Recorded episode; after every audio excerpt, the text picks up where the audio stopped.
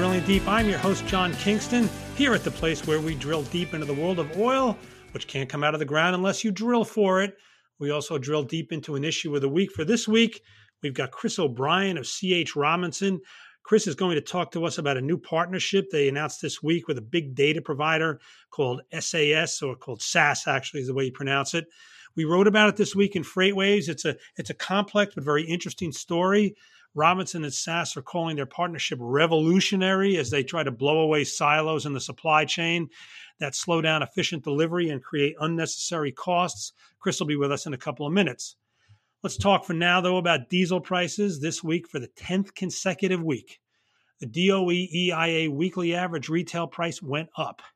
It hasn't risen 10 weeks in a row in about eight and a half years. So you get a sense that we are in a seriously monumental move. We're up now to 262. The jump in prices is now about 30 cents per gallon since November. As far as what's driving it, it's getting a little harder to pinpoint specific things in the diesel market. The fact is, diesel has not risen at a faster rate than crude for several weeks now, and its spread to crude remains somewhat weak by historical levels you would have thought that all this good news about vaccines would boost diesel before crude, because remember, when the world first heard reports of the coronavirus coming out of China, the first market that took a hit was jet fuel, because the assumption back then, correct obviously, was that air travel would plummet. So now, with the possibility of jet travel getting off the ground sometime in the foreseeable future, it would stand to reason that all the distillates like jet fuel and diesel would get a boost. But that has not happened on its own. Diesel is pretty much riding the crude train up at this point. And the crude train, in turn, is riding a broad, across the board surge in asset prices and commodity prices. There are multi year highs in all sorts of commodities like copper, which is always considered a bellwether commodity. It's got the nickname of Dr. Copper because it's so good at diagnosing strength or weakness uh, in the uh, world, global world, world economy.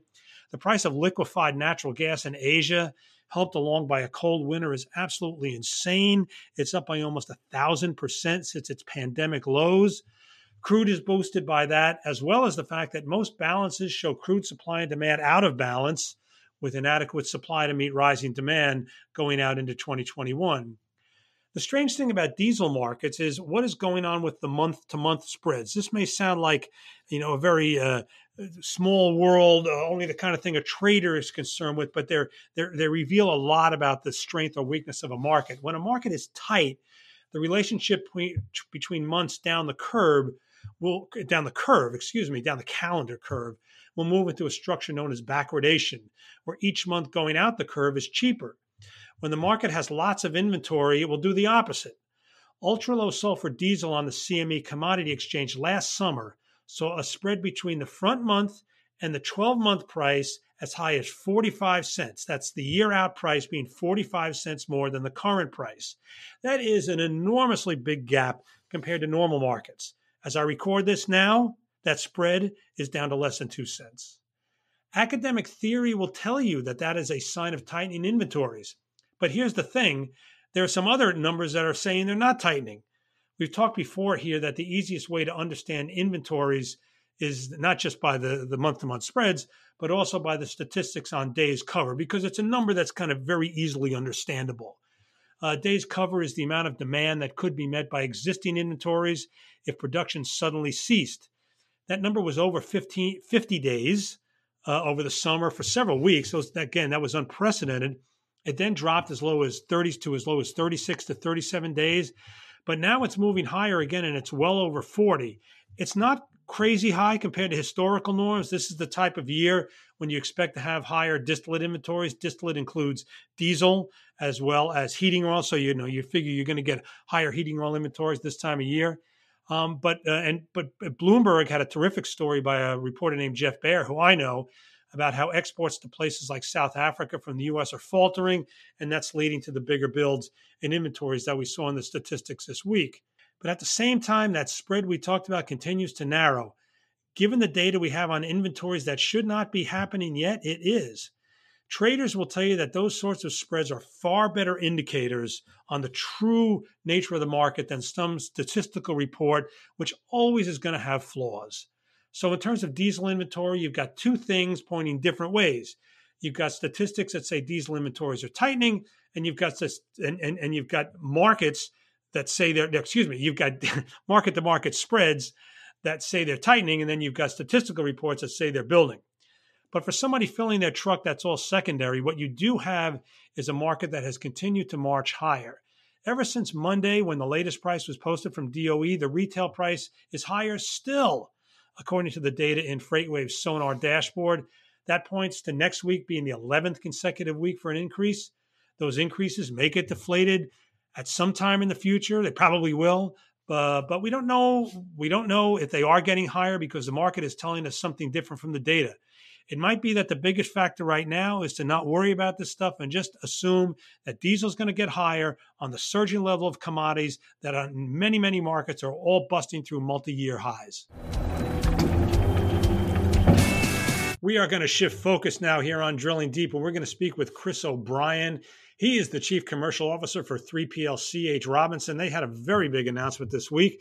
Chris, first of all, thank you for taking time to come in, especially given that you're on your vacation. So, hey, no so, problem, John. Thanks a lot for having me.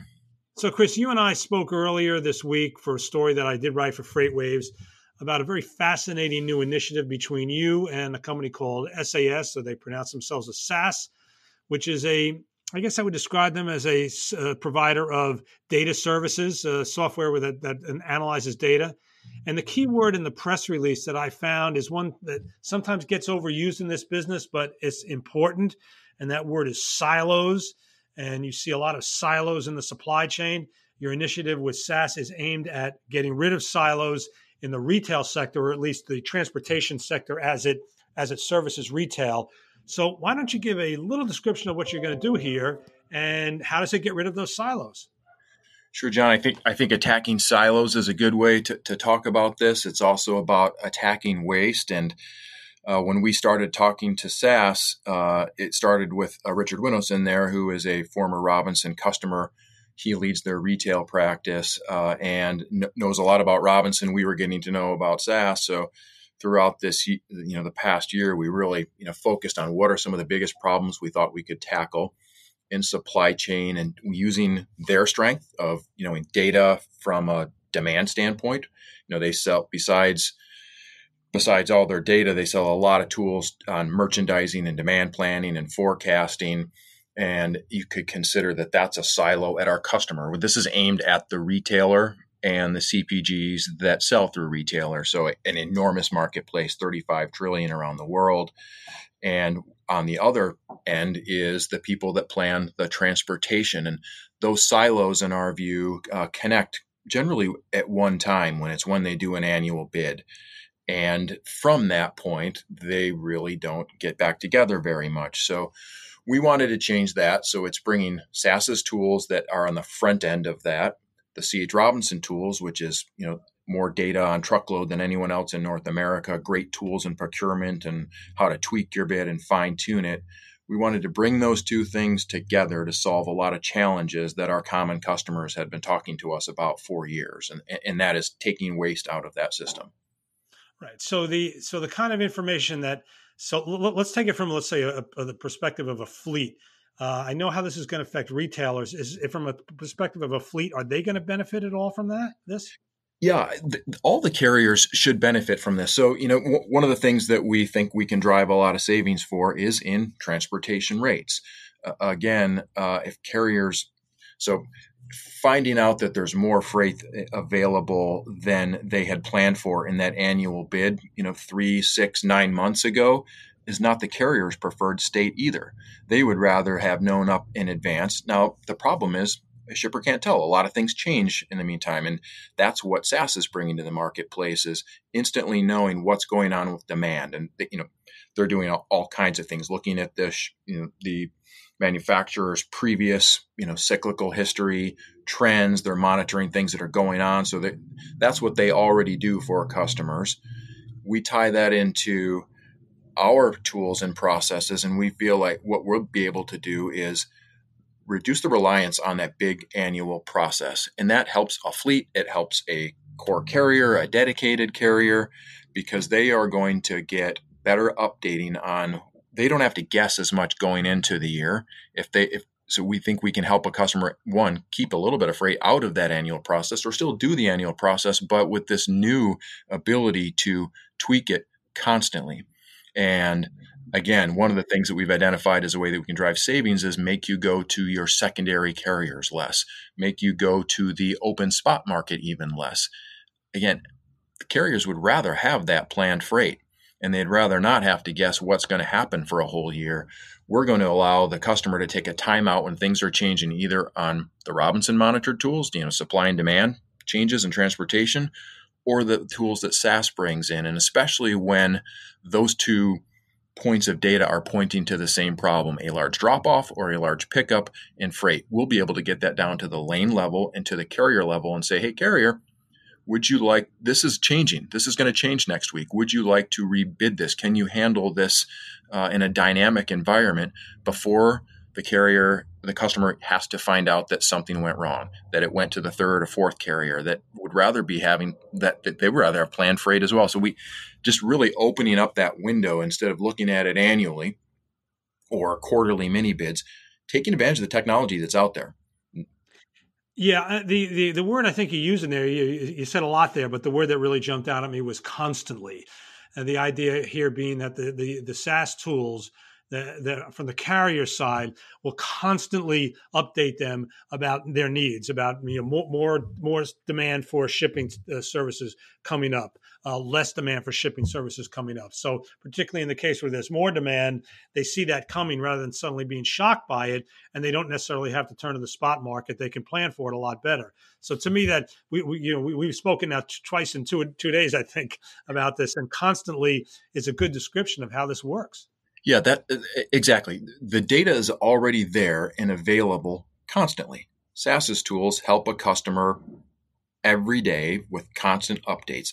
Our data changes, you know, to the hour to the minute. What's going on in supply and demand for transportation? What we've done here with the industry first is trying to tack this problem in a new way by bringing these two sources of data together. Now, a customer might say, I don't want to deal with all of this constantly. I want to relook at my allocations at, after this threshold, or I want to look at it weekly, or I want to look at it constantly, but I don't want to go back and talk to my carriers every day. So as we continue to socialize this with our common customers, they've each had a little bit of a, a different view on how, how much they want to, when they want to go back to carriers, because that's not something you want to do every day or every week. Well, now you said you're common customers, but um, there are some customers I'm sure that you don't have that are common. Uh, are you envisioning where you would go out to that customer uh, that that's yours, and they might go to a customer that's theirs, even though that might not be yours? There might not be any overlap. Absolutely. You know, John, we, we started with our common customers as we socialized this, and we were pretty sure, you know, especially based on their expertise in retail, it's a big part of our business. Retail and CPG is, you know, close to half of our business today. We were pretty sure we were onto something because these are challenges that are pretty well known in, in, the industry. Uh, they, um, they so we, we just started by bouncing it off a couple of our bigger common customers who had expressed interest in something like this. And uh, but no this will apply to we'll you know we're proactively going to you know our, our customers you know we're starting in retail. We think it applies to every other industry. These are these are common challenges. We wanted to start it you know one of the largest industries out there and and also an industry that does a lot in demand planning and you know merchandising that you know, obviously the, the cpg companies and you know spend a lot of time in that space. So it was another natural place to start. But uh, we we don't have share a, a, a, obviously a, common customer list, and as we continue to expand, we think that these will be some new opportunities for SAS and some new opportunities uh, for CH Robinson from a customer standpoint. Right. I mean, I guess I'm trying to envision this the way it would be structured. So let's say you have a retailer A, and they're a really loyal CH Robinson customer, and uh, they've got a uh, uh, there's a there's and let's say they're a fleet owner. Okay, so you've got a retailer that is a big customer of theirs. Uh, you know, put together uh, by C.H. Robinson, and maybe that retailer is uh, driving them crazy. You know, whether the shipper is driving them crazy with uncertainty, with volatility. Um, I guess you could imagine where the where the fleet would say to CH Robinson, look, will you please go sign them up on this SAS system, on this SAS system, because it would make for a lot more stability, a lot more base of knowledge. Is that the way this might work? And because I guess as I'm as you're talking, I'm realizing you kind of need two together here to make this work. For sure. It, really, that could be a way that it continues to develop. We think we built something here that will be uh, at a value to the shipper, to the manufacturer of the goods, the consumer products company.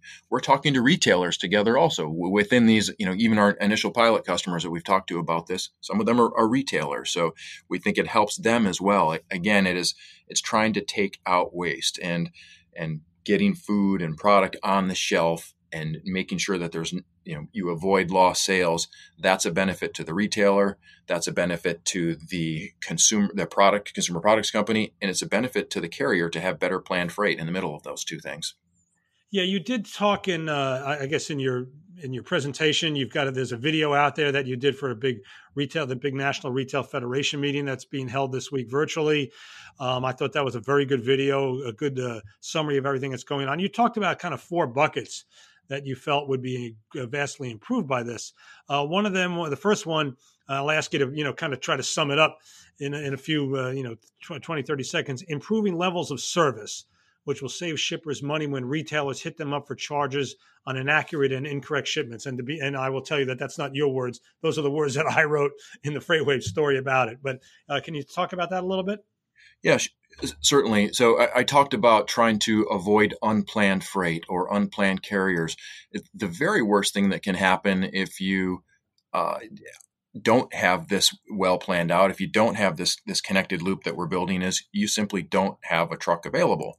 Uh, so we're going to avoid that. The, and that is, I've talked about um, uh, OTIF fines or fines from retailers to the consumers for not having you know not having delivered in time uh, or not having delivered in, in full. And uh, again, that is a service improvement. Two things: you're improving your service to the retailer in this case, and those fines are not what the retailer wants. Again, it's not their preferred state. They'd rather have the product on time so that they can go sell it. We feel right. like we're going to help both the retailer and the consumer products company get to what you want, which is eliminating the problem upfront by better planning and that's service and it's also a large savings by taking those fine you know instead of replace fines with product on the shelf and replace lost sales with sales. Yeah and then kind of to the point of savings uh, keeping down the carrying cost of inventory just because if you've got a better knowledge base of what you need what's going out the door what's coming in uh, in through the dock uh, you can keep those inventory numbers in check Correct. Each of the buckets that we're uh, attacking here have a dollar amount of savings with them. That, that service one does. Inventory, there's a certain amount of inventory that's just built into the equation for the types of uncertainties that we think we can help you eliminate. Not eliminate all safety stock, but bring that level down. The other component of savings is that I would say is that the transportation itself, spending less in that spot market. Right now, you, and, and that was my third point was the spot market, and you already talked about that earlier. And then the fourth bucket, you made re- reference to it all uh, earlier, also about what you re, you know what you called a long annual process. So uh, it was interesting. You said that you know you've got a, an annual kind of one time uh, process sometimes to do to procure shipping for a year, and it takes you six months to get ready for it. Yeah, I think six months, but my example on six months is probably on the long end. But we've had customers that tell us this is a cumbersome process to get all the planning ready, to uh, identify what we think we want to put into the bid. Now, not every shipper does it just annually. Some supplement that with quarterly mini bids, but those are usually happening when something's gone wrong from that plan. And it says something about how much time and energy and effort, but we think we can reduce your reliance on that annual cycle and if you're, you know, six months is a lot of time. Is some of the first customers we talked to about this have said this is this is a big area. So yes, it's an efficiency gain. Through that efficiency gain, if your people are spending less time on an annual bid because you know that you've got now this connected loop, and you'll be able to dynamically replan and keep carriers happy and keep your customers happy. You're also spending less time on those things. Now, what you recapture that value from, it's an efficiency piece, but I would say that there's a dollar amount associated with spending less time on a cumbersome process. Yeah. Uh, when I was writing the story, I found that I was reaching for words. I, I I looked back on our interview and I looked at your press release and I didn't really find the word that best described what this is. Is it a partnership? I, I don't think it's a joint venture because that's kind of a very formal term. A cooperative agreement. I mean, t- tell us what how you're describing it internally and and what each side brings to the table. And you have touched on that, but uh, maybe you can sum it up. Yeah, I think the interesting part of that, John, is we're using things that we already do today, and we're combining our. It's it's not just one big app that we're putting together here. These are the tools, the data, the processes, and the expertise on both ends, SAS's and CH Robinson. So we didn't have to create a new uh, joint venture for it.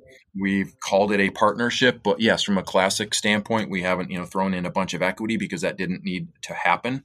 We have the commitment of leadership. We think we found something new. We've called it the demand-driven supply chain, uh, but we thought we're we're much more focused on what we're doing now to get our initial customers up and running.